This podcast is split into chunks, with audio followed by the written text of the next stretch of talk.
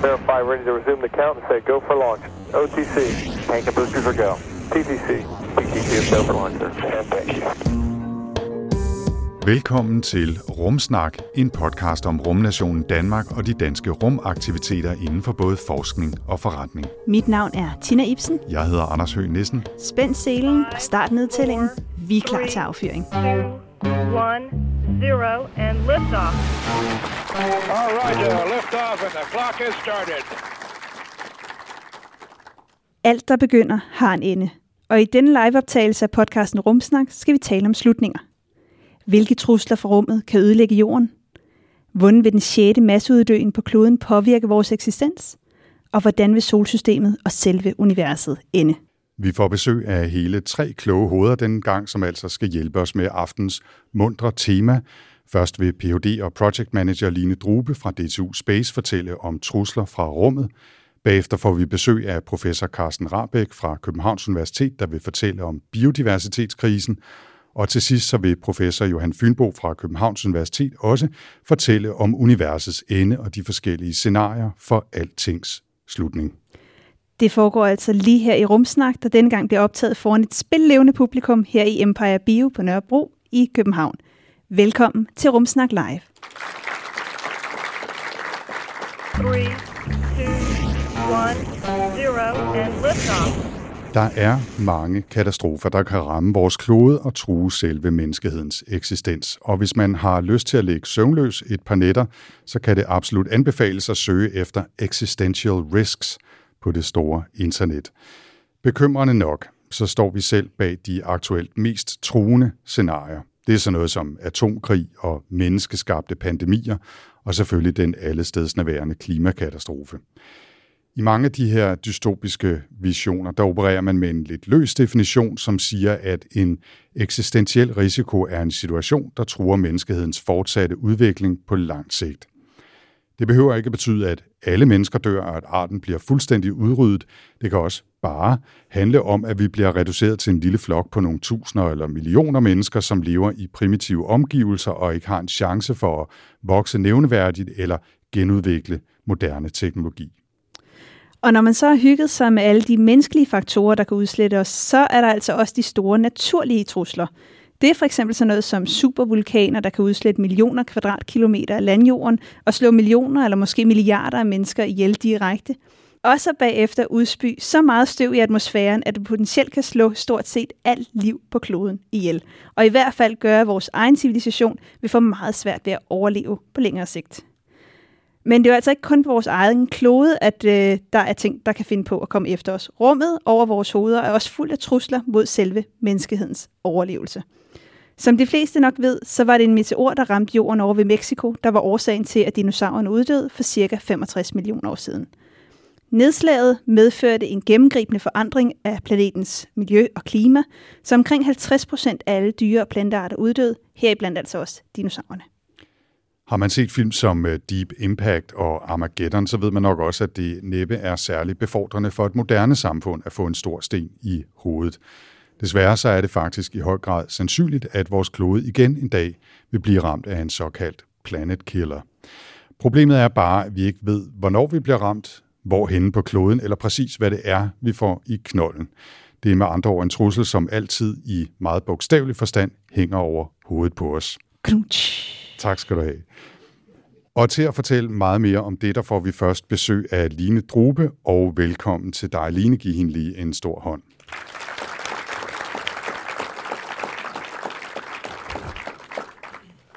Line er koordinator for rumprojekter på Danmarks Tekniske Universitet, DTU, og har selv en baggrund i det europæiske planetforsvar, ligesom hun også har siddet i FN's rådgivende gruppe for det, jeg sådan lidt øh, hurtigt kalder for trusler fra asteroider og kometer. Og Line, fortæl lidt mere om, øh, om den DTU Space-afdeling, du sidder på, som, øh, som har kigget på nogle af de her trusler. Ude på DTU Space, der har vi lige startet et, øh, en gruppe omkring Space Safety, kalder vi det, som er et udtryk, som dækker over forskellige trusler for rummet. Og det ene, det er asteroider og kometer, og så er der rumvær, som vi er ret store i ude på DTU. Øh, og så er det også rumskrot, altså hvilke, hvilke fare, farrummet det er. Lad os lige prøve at grave lidt mere ned i et par af de, når du siger øh, rumvær, stråling, hvad er det for nogle øh, risici, som, øh, som vi skal være bekymret for måske? Ja, rumvær, det er, når solen udsender stråling øh, og partikler, så rammer det jorden. Det er faktisk det, vi ser som nordlys. Altså, så interagerer det med vores øh, magnetfelt, men det har også den effekt, at man kan have altså den strålingsfare og, og det magnetfelt kan faktisk ødelægge flere satellitter derude. Så, så jo mere, øh, jo større del af vores samfund, der bygger på satellitter, jo større risiko er der også for de her rumvær, der kommer en gang imellem. Og det kommer sådan, solen har en cyklus på omkring 11 år, hvor at dens poler vender. Øh, og når den er midt i den her vending fra nord til syd, så lige midt i det hele, så har man sådan et øh, opblussen af, af partikler og alt muligt, der kommer ud fra overfladen af. Og det er det, ser, det, man ser som sorte huller på overfladen. Mm. Øhm, og der, når det der materiale kommer ud, og det er peak i de her 11 års cyklus, er her inden for det næste år, det næste par år, så der kommer mere og mere nordlys, øh, så det kan vi glæde os til. Men der kommer også større og større risiko for, at vi får nogle store solstorme, som kommer ind og rammer. Så det har en effekt ude i rummet på satellitterne, men det har også effekt på, altså hvis det bliver virkelig slemt, så kan det gå ind øh, og inducere strøm faktisk i vores øh, højspændingsledninger. Og det har flere gange ødelagt transformer ind, altså og, og lavet blackouts. For eksempel i 15, så Malmø var, der var en total blackout i ni timer på grund af sådan en øh, geomagnetisk storm, der var. Øh, og, og det, er, jo, det er jo en trussel, som, som er der, hvad kan man sige, hele tiden, og som så kommer i bølger øh, med, med øh, toppe og dale øh, hvor meget stråling der er. Du nævnte også, Line, øh, rumskrot og øh, andre af de ting, vi selv fylder ud i, i rummet. Det er også noget, vi skal være opmærksom på. Ja, fordi at man skal tænke på alle de, alle de raketdele og sådan noget, man har sendt op siden 50'erne. Mange af dem er stadigvæk oppe i rummet, fordi man ikke rigtig tænkte på, at man kunne fylde det op. Øh, og problemet ved at have mange partikler oppe i specielt det, man kalder den øh, low Earth orbit, øh, det er, at det er også der, hvor vi har alle Starlink-satellitterne, og alle utrolig mange satellitter er i den her, det her område, og, og man begynder at få øh, mange partikler deroppe, på grund af, at hvis du har nogle af de store, altså raketter og sådan noget, når de så rammer hinanden, så to stykker kan så blive til tusinder, fordi de kommer med så enorm hastighed. Altså det er sådan noget, jeg tror det er 18.000 km i timen kommer de med, og så kan de komme mod hinanden. Det vil sige, når de rammer hinanden, så et lille stykke kan lave enorm ødelæggelse. Øh, man snakker om noget, der hedder Kessler-syndromet, fra en forsker, der i 70'erne kom faktisk frem med, at det her eksponentielt, øh, at antallet af partikler deroppe, hvis man når et vist niveau, så når de begynder at stå sammen, så to partikler giver 1000. Altså to, der rammer sammen, giver tusinder, og de rammer så nye ting, og nye ting, og nye ting, og derfor kan man få sådan en kaskade, indtil man til sidst har så mange partikler i banen rundt øh, i den her low Earth orbit, at vi overhovedet kan bruge rummet. Øh, og det er, det er virkelig noget, man er bekymret for. Det er klart. Der, kommer jo, der er jo flere og flere ting derude, som du også sagde, Line, og derfor også flere og flere ting, der risikerer at gå i stykker og medføre sådan en kaskade. Ja. Øh, øh, heldigvis kan man sige, så er det jo ikke noget, der på den måde tror vores øh, klodes eksistens.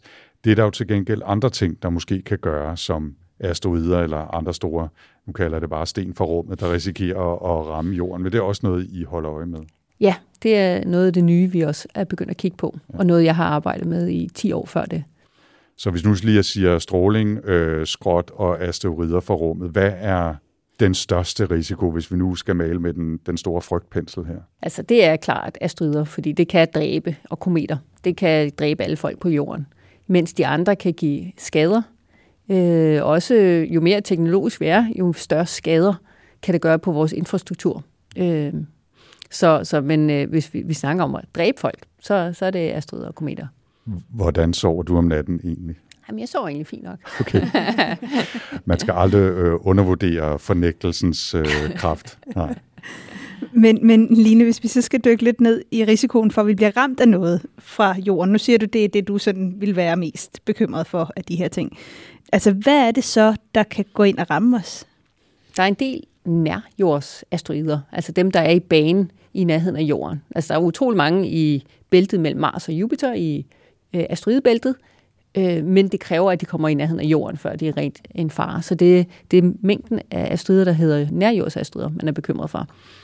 Og hvis man har en bare på 100 meter størrelse, eller, eller hvis vi nu tager den der, der ramte ned her for 10 år siden i Tjeljabinsk, den var 20 meter stor. Noget, man faktisk egentlig ikke troede ville have særlig stor effekt på jorden. Øh, men den kom ind med 70.000 km i timen. Øh, og det var 12.000 tons af asteroider. Altså de her 12, så 20 meter, som er vel bare størrelsen af, af det her om, den her sal, vi er i. Øh, men altså de her 20 meter, de kom ind, den her asteroide, kom ind med 70.000 km i timen, og så bare øh, ramte den atmosfæren, og så atmosfærens tykkelse er, er faktisk så kraftig, når man kommer ud fra vakuum, at den blev bremset op, og i 30 km højde eksploderede. Og den eksploderede med en kraft svarende til 20 gange Hiroshima-bombens energiudladning. Altså 20 gange mere end det. Og det her var så bare en 20 meter... En, bare en 20 meter stor ja. en. Så det er altså en meget, meget lille en. Men den eksplosion, øh, den lavede så en trykbølge, som, øh, som ramte byen nedunder, som er på størrelse med København, og smadrede ruder øh, på flere tusind bygninger, og virkelig flere tusind mennesker røg faktisk på hospitalet. Fordi det, der sker, når sådan en kommer ind, det er, at du ser eksplosionen, der kommer et lysglimt, ligesom hvis man har et lyn, og så går der noget tid, før lydbølgen kommer. Altså ligesom med lyn og torden. Så, så der var flere, der så det der lysglimt, og så gik de ud, kiggede op ad vinduet, og så kom trykbølgen, som smadrede glasset ind i deres hoveder. Så, så derfor røg mange på hospitalet. Så øh, hvis man ser lysglimt udefra, så er det vendt sig væk fra roden? Ja, eller åbne vinduet. kan jeg bare lige indsparke, undskyld Tina, før du går videre, at uh, nu tjekkede jeg lige uh, Jet Propulsion Laboratories uh, Next 5 Asteroid Approaches uh, site, og i talende stund uh, her i Empire Bio er det jo 9. maj, og jeg kan faktisk fortælle, i nat, der ryger der en cirka busstørrelse asteroide forbi jorden i 320.000 km afstand, så sådan cirka ude i afstand af månen. Og det er bare en af dem, vi, vi ved er der og har sådan nogenlunde styr på, og det er bare 10 meter, men den vil stadigvæk gå ondt, hvis man får den i hovedet. Ja, ja, så det, altså, hvor mange er der så af de her? Altså, nu snakker vi om det, de her nærjordsasteroider. Øh, ja. 20 meter kan gøre meget, 100 meter ikke så godt. Øh, hvor mange er der af de her, der vil altså, udslette os alle sammen? Udslette os? Det vil kræve, at det var sådan over, over 1 kilometer størrelse. Altså, der begynder det at, at give effekter i hele verden. Den, der var i, øh, der, øde, der dræbte alle dinosaurerne, det var, det var cirka 10 km stor. Men allerede ved 1 km, der vil det have, have kæmpe global effekt. NASA gik ud for en del år siden og sagde, da de indså det her issue, at øh, I skal finde 90% af alle de asteroider, som er over, nærjordsasteroider, som er over 1 km størrelse. Fordi dem vil vi altså godt lige vide, hvor er, og om de vil ramme os. Øh, og det gjorde man så. Man lavede kæmpe undersøgelser af himlen og fandt, jeg tror det var omkring 2010, hvad man regnede med var omkring 90 procent af. Ja, for man kan vel ikke vide, at det er 90 procent? Nej, men, men man kan godt fornemme, hvor, hvor tæt man er på grænsen. Fordi at hvis man går ud i nattehimmel og kigger op i og observerer himlen, og så, så observerer man alle de asteroider, der kommer forbi, man kan se. Hvis man siger, at dem, man, man ser, hvis, øh, 90 procent af dem, man ser, er nogen, man ikke har set før. Så man er ikke kommet særlig langt i sine undersøgelser af stryder. Men hvis 90 procent af dem, man ser, har man set før, så er man kommet meget tættere på at have nået dem alle sammen. Så derfor kan man få en fornemmelse af, hvor tæt man er. Og der, så i 10, der havde man fundet over 90 procent af, hvad man regner med, der er. Og det er omkring, jeg tror, 900.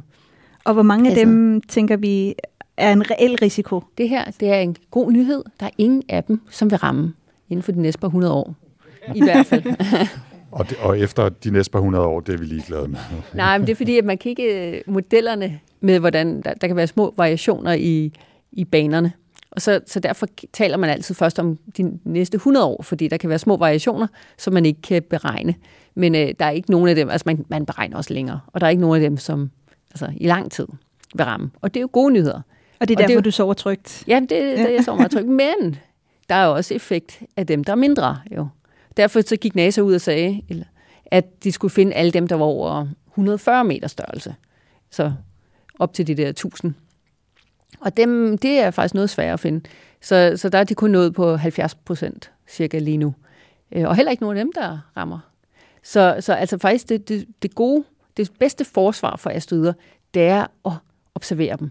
Fordi hvis du, altså hvis vi kan finde de fleste af dem, der, der har en risiko for at ramme, og vi kan se, at de ikke kommer, så er vi jo sikre, og hvis vi kan se, at de kommer, så kan vi gøre noget ved det i god tid. Så derfor er virkelig det, første, det største forsvar, det er at observere så meget som muligt. Og cirka i hvilket antal, altså hvilken størrelsesorden af de her forskellige kategorier? Jamen problemet er, at der er eksponentielt flere af de små.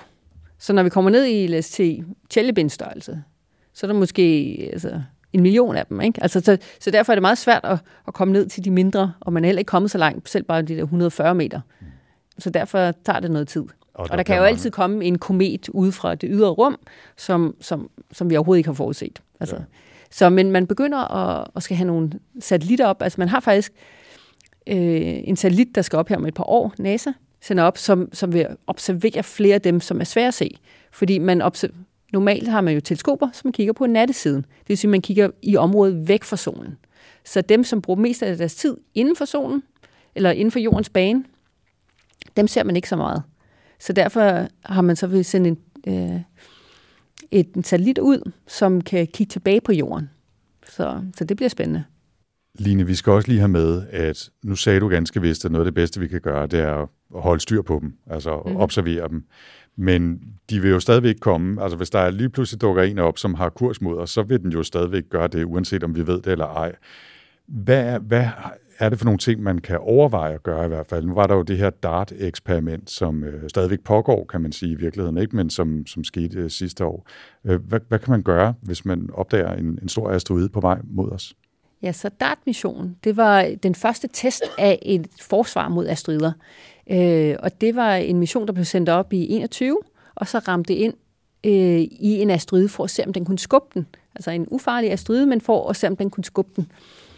Og den, den ramte så ind i september her sidste år, og den var utrolig effektiv i at, at skubbe asteroiden. Så det her, det er sådan en, det er det mest simple af alle øh, forsvarsmetoder. Det er, at man tager et så tungt rumskib som muligt, med så høj hastighed som muligt, det vil sige, at man har den største impulsmoment, og så bare smadrer den ind i asteroiden, for at give den en lidt anden hastighed i den bane rundt om solen.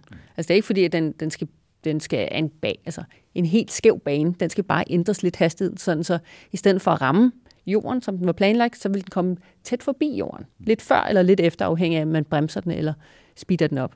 Så det, man så lavede med DART, det var for at teste den her metode og se, hvor effektivt det var. Fordi det er ikke bare, hvor meget impulsmoment, altså masse gange hastighed, man giver, giver asteroiden, men det er faktisk også, hvor meget materiale, der bliver skudt op fra overfladen, fordi det kan faktisk øh, gør momentet endnu større.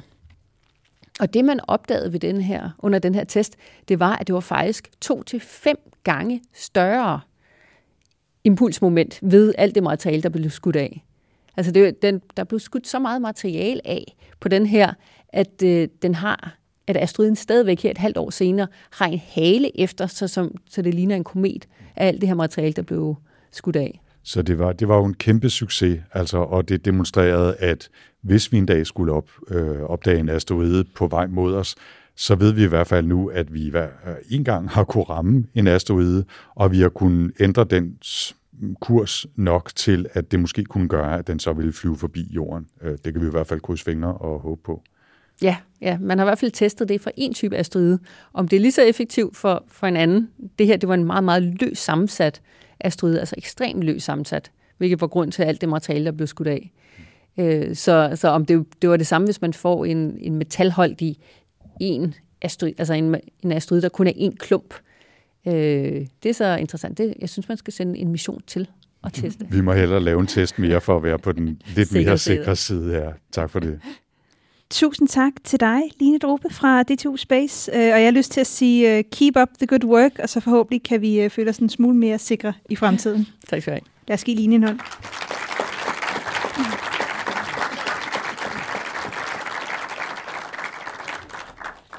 Og fra trusler i rummet til selskabte eksistentielle risici her på jorden, og mere specifikt den biodiversitetskrise, vi befinder os midt i. I øjeblikket der uddør arterne 100 til 1000 gange hurtigere, end hvad der plejer at være normaltilstanden for jordens liv. Og det nuværende tempo for arternes uddøen er på højde med de fem tidligere perioder i jordens historie, hvor 50-90 procent af arterne mere eller mindre pludselig forsvandt. Et opsamlingsstudie af den nyeste viden på området, der udkom i Science, viser, at den sjette masseuddøen ikke er en eller anden dyster tid, der måske ligger forude. Det er en tid, vi lever i her og nu. Carsten Rabeck er professor ved Center for Makroøkologi, Evolution og Klima ved Københavns Universitet og er en af de førende danske forskere på området og har også ved flere lejligheder udtalt sig og sagt, ja, det står slemt til. Carsten er vores næste gæst. Velkommen til ham. Giv ham en stor hånd.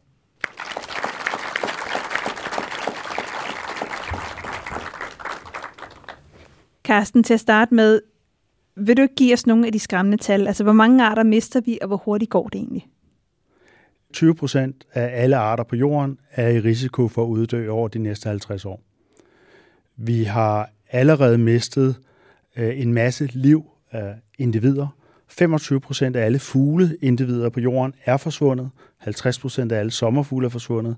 Og det, der måske er endnu værre, det er, hvis vi går ned i det øh, i småkrybet, øh, så er 50 procent af alle individer forsvundet. Det er det, amerikanerne kalder boks, og vi kan godt lide at træde på den. Det er sådan set bare det, der får hele jordens økosystemer til at fungere, som vi mennesker er afhængige af. Så vi har allerede mistet utrolig meget. Og hvis vi ser på, hvad det er, vi har gjort ved jorden, så har vi ødelagt eller modificeret 70 procent af alle jordens økosystemer. Så vi har totalt forandret den planet, vi er afhængige af. Og hvis vi så kigger på det tal, nu siger du også, at der er en del øh, boks, altså insekter, små, øh, små organismer. Det er jo nogen, der har været svære at opdage, og ofte får vi at vide, at nu har man fundet noget nyt. Altså, så hvor sikre kan vi være på, at der er så mange af de her arter, der er forsvundet? Det er, det er klart, at der er i videnskab, når vi regner på de her ting, øh, usikkerhed. Øh, og det er stedfører selvfølgelig også store videnskabelige diskussioner. Hvis jeg skal prøve sådan at sige det på, på sådan almindelig sprog, så øh, er vores sikkerhed omkring det her, det er, at det står slemt til, til det står meget slemt til, til det er værre. Der er fuldstændig videnskabelig konsensus om, om de her ting. Og vores samplestørrelse, det er rigtigt, vi kender ikke alt på jorden, men vores samplestørrelse er, er gigantisk. Altså vi har, vi har øh, vurderet øh, 150.000 arter. Hvis I tænker på, hvor præcis man nogenlunde rammer ved folketingsvalg, ved at spørge 2.000, så er det her altså faktisk en kæmpe samplesørgelse, vi har, og derfor er der en enorm stor sikkerhed i det. Men det er klart, som forskere, så går vi ud og, og er lidt forsigtige og siger, øh, det er et sted mellem 100 og 1000 gange hurtigere end normalt, og selv 100 er inden for den hastighed, øh, hvor vi har haft de masseuddøende tidligere. Så vi er ret sikre på, det er det, vi er på vej ind i. Så diskuterer vi, om vi står lige før en dørtrænet til masseuddøen, vi står på dørtrænet, eller vi er gået over det. Men der er ikke nogen diskussion om, med den udvikling, der er i øjeblikket, så rammer vi en masse uddøen. Og nu listede du nogle arter op tidligere, men hvis vi skal kigge på, hvilke arter, der er mest truede, hvor er vi så henne? Alt. Alt. Det er faktisk det, der karakteriserer det. Det er ikke sådan, at det er pandaen eller tigeren. Det er alle grupper. Så hvis vi går ind på alle de forskellige typer af organismer på jorden, så er andelen af de arter, der vil forsvinde, varierer i stedet mellem 15 og 40 procent. Der er ikke noget, der går fri af det her. Det er det hele. Og hvis vi sådan skal, skal kigge lidt på, på, hvor vi er nu, hvordan ser det så ud i Danmark? Ja, så vi kan sige, at i, i, i Danmark, der, der har vi sådan set fjernet alle vores økosystemer. Øh, vi har været meget effektive. Danmark vil være et skovland naturligt, og den ældste skov, vi har i Danmark, som ikke har været forskeligt drevet, det er Suserup øh, skov, og den har ikke været forskeligt drevet i 100 år. Så vi har sådan set vendt det hele rundt. Situationen i Danmark er, at vi har cirka 17 procent øh, øh, truede arter. Vi har, vi har næsten ikke noget natur. Vi har cirka 2,3 procent øh, natur i Danmark. I forhold til andre europæiske lande, så er vi det land, der har mindst natur. Øh, til gengæld, så når vi opgør kvaliteten af det, så er kvaliteten af vores natur, det er 6% af det lille lidt natur, vi har. Det har det godt. Resten er det, man kalder ugunstig bevaringstilstand, så det slår rigtig slemt til. Danmark sidder fuldstændig bagerst i bussen, både med hensyn til, hvordan vores natur har det, og hvad vi, den indsats, vi laver. Carsten, hvorfor sker det her? Altså, hvordan er den her masseuddøen biodiversitetskrise opstået? Den er opstået ved, at, øh, at vi simpelthen øh, bruger jordens plads og ressourcer. Altså det er os mennesker, der har haft et kæmpe forbrug. Vi, men, det moderne menneske er opstået i en periode, hvor klimaet har været relativt stabilt, og vi har fået vores udvikling og velstand ved at bruge jordens ressourcer. Vi bruger bare enormt meget af det, og som jeg sagde tidligere, så har vi modificeret 70 procent. Det vil sige, at der er ikke ret meget oprindelig natur tilbage, som arterne evolutionært tilpasset. Og det er så simpelt, at hvis der ikke er plads til, at arterne kan være der i naturlige økosystemer, så trives det ikke godt. Så vi, vi er, det er også derfor, at man geologerne snakker om, at vi er i den øh, på vej ind i, eller vi er i den antropocene tidsalder. Mennesket har forandret jorden. Det uhyggelige ved det, det er, det vi forandrer, det er alle de økosystemer og processer, som vi mennesker er afhængige af. Mm. Altså, så vi har ødelagt habitater, altså de naturlige ja. habitater, som arterne er evolutionært tilpasset, dem har vi ødelagt, eller ja. er godt i gang med at ødelægge. Hvad betyder det? Altså, betyder det, at de enkelte arter så ikke kan overleve? Betyder det, at der kommer andre, andre arter ind, som måske passer bedre til, til det habitat? Altså, vi taler om invasive arter osv. Hvad er det for nogle processer, der, der er konsekvens af, at vi ødelægger de her øh, habitater? Jamen, den alt over, overskyggende effekt, det er ødelæggelse af habitater. Mm.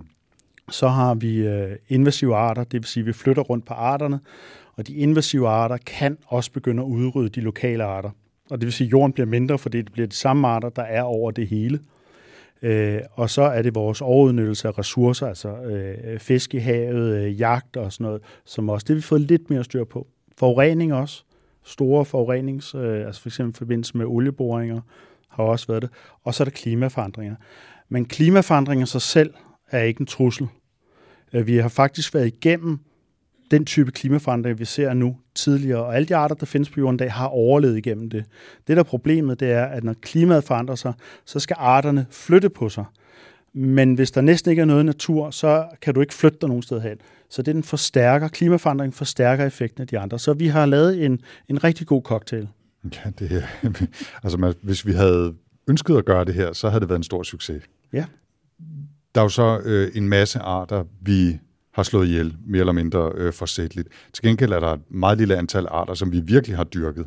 Altså øh, vores, øh, vores nyttedyr, kan man sige. Mm. Spiller det en rolle det her også? Ja, så hvis vi skal, hvis vi skal se på, øh, på et andet måde at illustrere det på, det er at, at regne i biomassen. Det vil sige, hvis vi ser på alt levende på jorden, øh, så har vi en kulstoftørvægt, når vi tørrer det, og så kan vi se, hvor meget liv der er.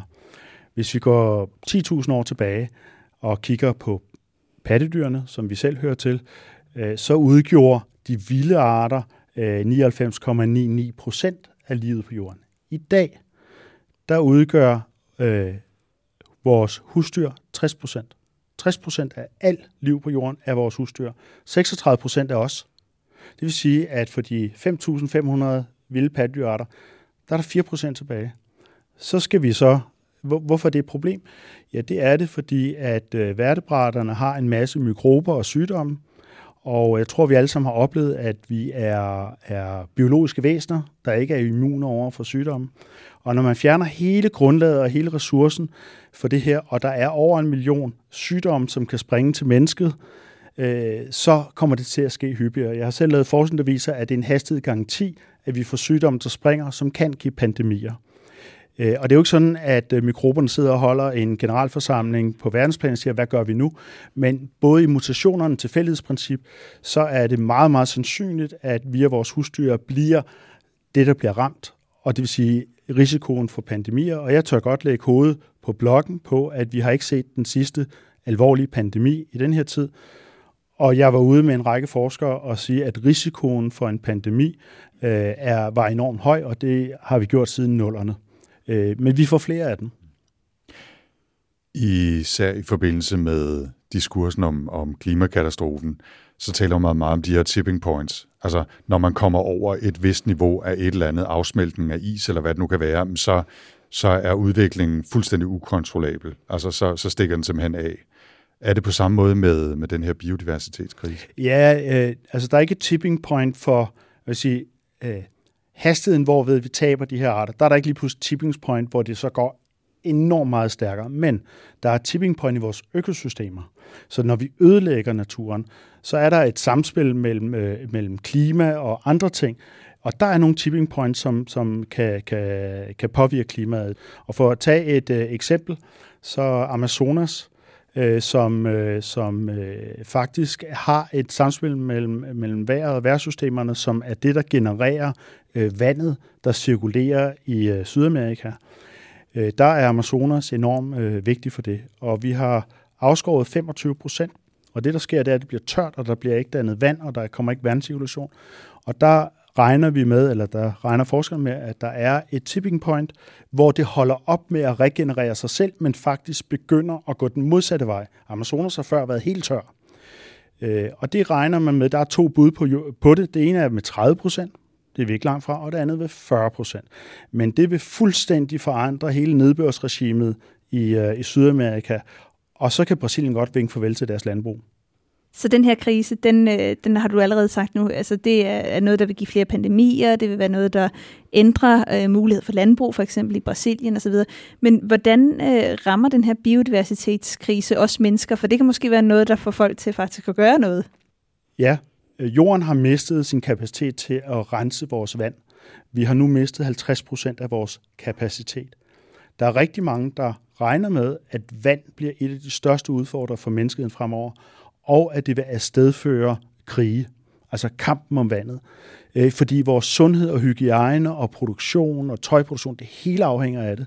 Og vi er simpelthen ved at ødelægge, hvis vi tager dommedagsbrillerne øh, på, så, øh, så er vi simpelthen ved at ødelægge de her grundlæggende processer. Madproduktion på jorden. 20 procent af alt den gode jord på jorden, der kan lave mad, er ødelagt. Vi ødelægger mere og mere. Vi bliver også flere og flere mennesker. Og den anden ting, og det er det, der ud over pandemier, så er det Ragnarok, der hvis vi tager virkelig sådan på, det er, at når nu hele ressourcerne begynder at skifte rundt på sig, og de mangler, så den anden ting, der også sker, der er regnet på, hvor mange flygtninge vil blive sendt på vandringer, fordi de ikke længere kan brødføde sig selv. Og der ligger forudsigelserne for Afrika på, at hvis det her fortsætter, så snakker vi om 75 millioner mennesker, der vil blive sendt på vandringer. Og hvis vi ser på tidligere tider, hvor der har været folkevandringer, så har det afstedført ret store omvæltninger.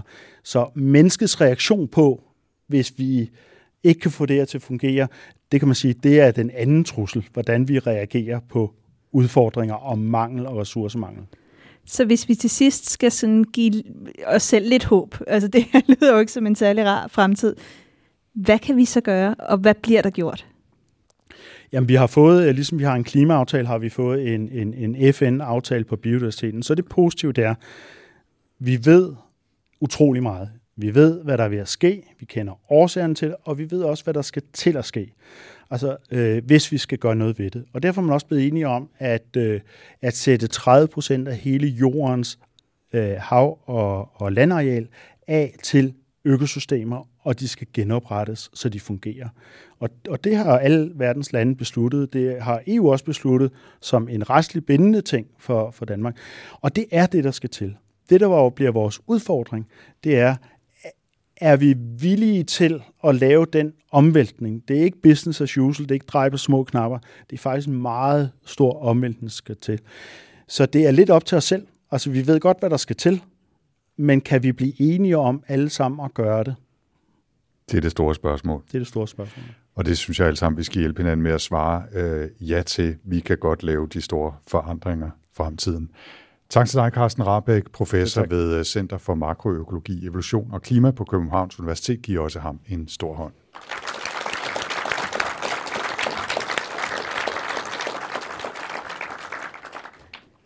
Nu har vi hørt lidt om truslen fra asteroider og lidt om de mere nære trusler for livet her på kloden. Og når vi taler om arternes masseuddøen, så er det jo en udvikling, som i høj grad drives af os mennesker. Men tager vi de helt store briller på, så kan vi måske berolige os med, at øh, selv den slags katastrofale ødelæggelser og overgreb på naturen ikke spiller nogen som helst rolle i det større perspektiv. Hverken hvis vi taler om solsystemet, Mælkevejen eller hele vores univers.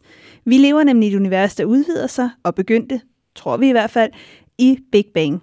Men hvordan ender det, hvis det overhovedet ender? Til at fortælle lidt mere om det kommer her professor Johan Fynbo fra Niels Bohr Instituttet på Københavns Universitet. Giv Johan en varm velkomst.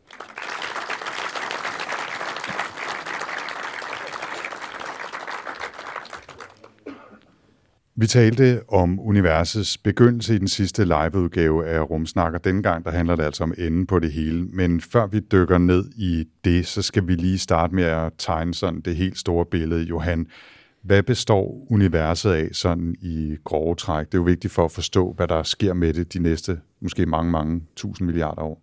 Ja, så i vores model for, for universet, den taler sikkert også om, der i forbindelse med, med Big Bang-teorien, så, så består det jo af, af det, vi sådan kan se omkring os, der er noget, det vi kalder stof. Altså der er nogle partikler. Så der er noget almindeligt stof, som er protoner, neutroner og elektroner, som vi kender fra fysik i skolen, sikkert mange af os. Øhm, så det er, det regner vi med, det er omkring måske øh, 5 procent af det, som universet består af. Så er der noget lys, det vi kalder fotoner, og andre slags, øh, den slags, det, det er en meget lille, måske en 100.000 del af det, der er i universet. Så mener vi, at der er noget, der hedder mørk stof. Det har mange måske hørt om. At der, der er noget stof, som, øh, som ikke lyser. Og det, det er så det meste stof. Altså det som øh, for eksempel Mælkevejen, vores galakse, består af, af mest af det der øh, mørke stof. Så det er et mysterium, hvad det egentlig er for noget. Det ved vi ikke rigtigt. Vi kan bare se, at det er der, som, som noget, der får Mælkevejen til at hænge sammen. Hvis ikke der var det, så ville den ikke uh, hænge sammen. Og så endelig, så er det for cirka øh, 25 år siden, så opdagede man så, at der er noget, uh, altså hvis ikke det var mærkeligt nok, at der er mørk stof, så er der også, som man kalder mørk energi, som er det, som uh, faktisk er det, som dominerer ligesom energitætheden af universet. Det er sådan noget, der, der har sådan en slags uh, antityngde-effekt. Så det får, uh, det får universets udvidelse til at gå hurtigere og hurtigere. Øh, så det er måske 70 procent af det, som, som vi mener, universet består af. Det er den her mørke energi. Mm. Så jeg skulle sige, at vores eget stof, cirka 5 procent, det mørke stof, cirka 25, ja. og så den mørke energi, 70 procent. Så ja. i rundetal 75 procent af universet ved vi faktisk ikke rigtig, hvad er. Altså, vi ved noget om egenskaberne af det, men uh, sådan præcis, hvordan det skal forstås, hvordan det passer ind med det, vi ellers kender til. Altså, de der kendte partikler. Det, det er stadigvæk øh, ukendt. Der er mange sådan forslag til det blandt øh, de kloge øh, teoretiske fysikere. Det er ikke sådan en af jeg ikke selv skal jeg skulle mig sige. Men der, der er mange sådan mm, teorier, forslag, men altså, de, de er ikke, der er ikke sådan nogen, der har opnået tvingende nødvendighed, som man kan sige. Det var det, var det der var løsningen. Det ved man ikke. Så Johan, øh, det som har sådan den store effekt på universet, det er sådan mørk stof, mørk energi. Hvad er det her for noget? Så hvis vi skal prøve at kigge på de forskellige scenarier, vi har for, hvordan universet kan ende. Altså så har vi jo nu et univers, der består af de her altså almindelige stof, mørk stof, mørk energi, og vi har et univers, der udvider sig accelererende. Så normalt så taler man om de her fire afslutninger, der kan være. Jeg tænker, vi kan gå igennem dem en efter en. Så vi har Big Freeze, Big Rip, Big Crunch og Vacuum Decay. Så til at starte med skal vi prøve at kigge på Big Freeze. Hvad er det for en fremtid, og, og ja. er det en, der er, er sådan sandsynlig? Ja, altså det, man skal tænke sig, det er, at uh, sådan som universet opfører sig lige nu, så er det sådan, at uh, det udvider sig, alting fjerner sig fra hinanden. Og med, med den uh, udvidelse, så, så bliver det også koldere og koldere. Altså der, man kan sige, at der er sådan en temperatur, der beskriver lidt om, hvordan, ja, hvordan er temperaturen i middeluniverset. Og den, efterhånden som tingene udvider sig, så bliver den lavere og lavere. Og så, så en mulighed, det er bare, at det bliver bare ved for evigt. At, øh, at tingene bliver ved med at udvide sig, den der temperatur, den bliver koldere og koldere, alting fjerner sig fra hinanden. Det er det, man kalder the big freeze. Altså sådan øh, langt ude i den, øh, når vi ekstrapolerer langt ud i den uendelige fjerne fremtid, så, så bliver det sådan koldt, og alting er uendelig langt væk fra alting. så det bliver sådan lidt ensomt, kan man sige. Koldt og mørkt koldt og mørkt, også, ikke? Ja, fordi ja. vi vil være så langt væk fra alt andet, at ja. hvis, hvis vi var der i den her fjerne fremtid, og vi taler altså tusinder af milliarder år ja. ude i fremtiden, så vil vi øh, ikke kunne se noget, og der vil være meget koldt. Ja, det okay. kan man sige. Ja.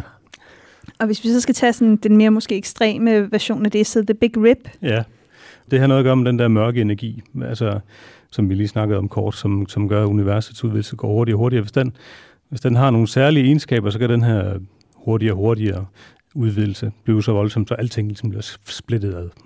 Så det er sådan en undergruppe af, hvad, hvad, hvad den her slags øh, mørke energi, hvordan den kan opføre sig så findes der sådan en mulighed. Så det har noget at gøre med, ja, hvad mørk energi er, ja, hvor ja. meget der er, hvordan det opfører sig. Ja. Så har vi The Big Crunch. The Big Crunch, ja, det, det er sådan, øh, ligesom man forestiller sig, at man kaster en sten op i luften, så, så kan den anden blive ved med at flyve op, hvis man kaster hurtigt nok. Det, det er et big freeze, kan man sige. Altså, det er der, hvor det bare bliver ved med at udvide sig. Men det kan også være sådan, at uh, der ikke var helt en, nok energi, kan man sige, i, uh, i universets udvidelse. Sådan ligesom, ligesom stenen, der falder ned igen, så gør universet det samme. Altså, det når ligesom en eller anden maksimal uh, udstrækning, hvor udvidelsen går i stå, og så vender det, og så falder det den anden vej. Så det, Ja. det er så, så, i stedet for at alting fjerner sig fra hinanden, så, så begynder det at nærme sig. Ja, så, så- når vi tilbage til Ja, Big Bang faktisk. tætheden, ja, så får Ja. vi, går vi tilbage til, til Big Bang. Og så er der mange, der godt kan lide en undergruppe af den, der er The Big Bounce. Ja, så kan det være, at det var en cyklisk situation, sådan at det blev ved med at ske igen og igen. Det er måske Ja. mere behageligt at tænke på. Så ud af et dødt univers kommer et nyt univers og Ja. så videre. Ja. Ja. Og så har vi til sidst vacuum decay. Det er også sådan noget, hvor man skal have fat i nogle teoretiske fysikere. Men der, der er sådan, øh, der har vi jo selv i Danmark øh, den Holger Bæk Nielsen, som er sådan en øh, rigtig god og den slags. Så, så det er sådan noget, som han har beskæftiget sig med. At, at det kunne være, at øh, altså normalt så tænker vi, når vi siger sådan det tomme rum, vakuum, så tænker vi, det, det er sådan et eller andet, det er bare der, hvor der ikke er noget.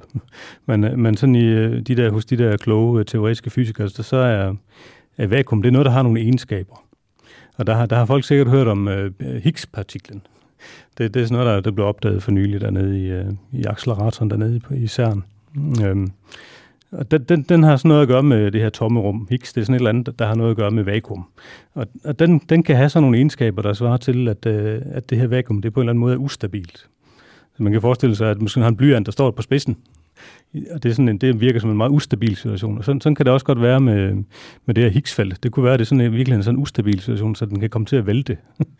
og så, det svarer så til, at øh, hvis det så skete, sådan at der skete sådan en kollaps af det her vakuum, så ville du frigive en masse energi, og det kunne også have sådan en, en ødelæggende effekt for hele universet.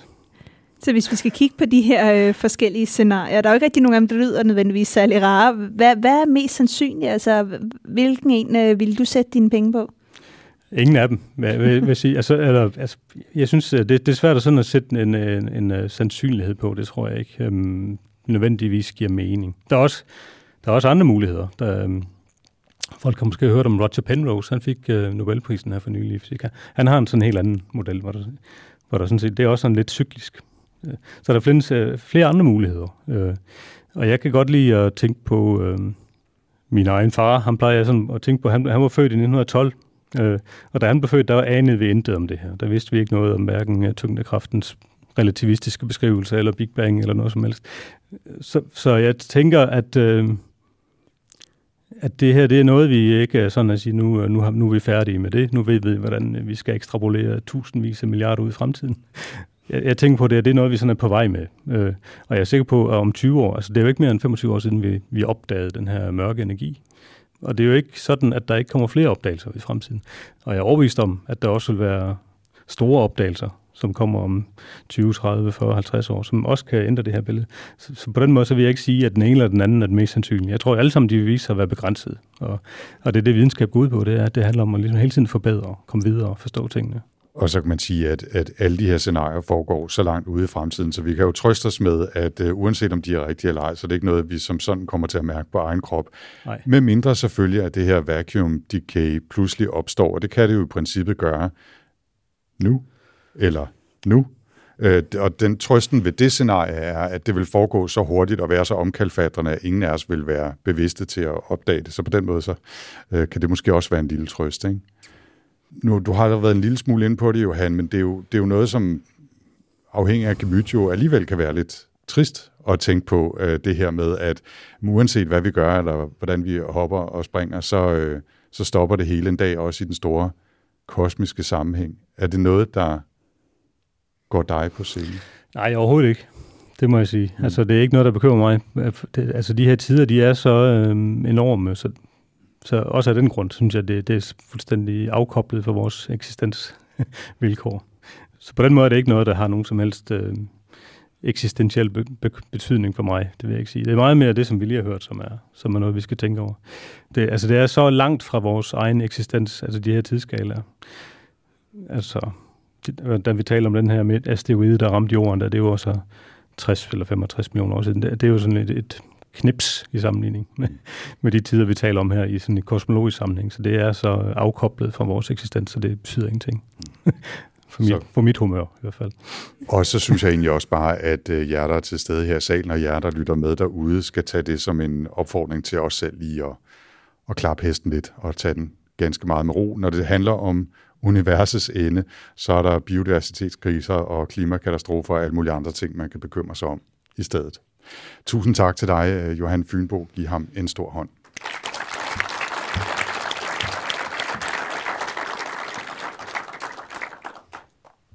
Og med det, så er Rumsnak landet for denne gang.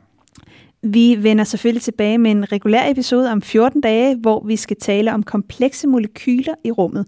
Og det bliver faktisk den sidste episode i denne sæson. Hvis man ellers gerne vil vide mere om Rumsnak, så kan man finde os på Facebook, på Instagram og på LinkedIn. Og vi har så også vores egen lille butik med Rumsnak merchandise, som du finder via rumsnak.dk. Og husk også at tjekke show notes til podcasten, hvor vi linker til mere information om dagens emner. Vi tager altid meget gerne mod input og idéer, og husk også, at hvis du synes, det har været spændende at lytte til Rumsnak, så er du meget velkommen til at dele med familie, venner og andre rumnysgerrige derude.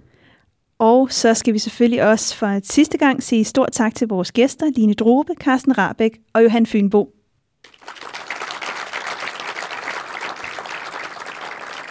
Og mens vi er i gang med klapsalverne, så giv os lige jer selv en stor hånd. Tusind tak, fordi I kom.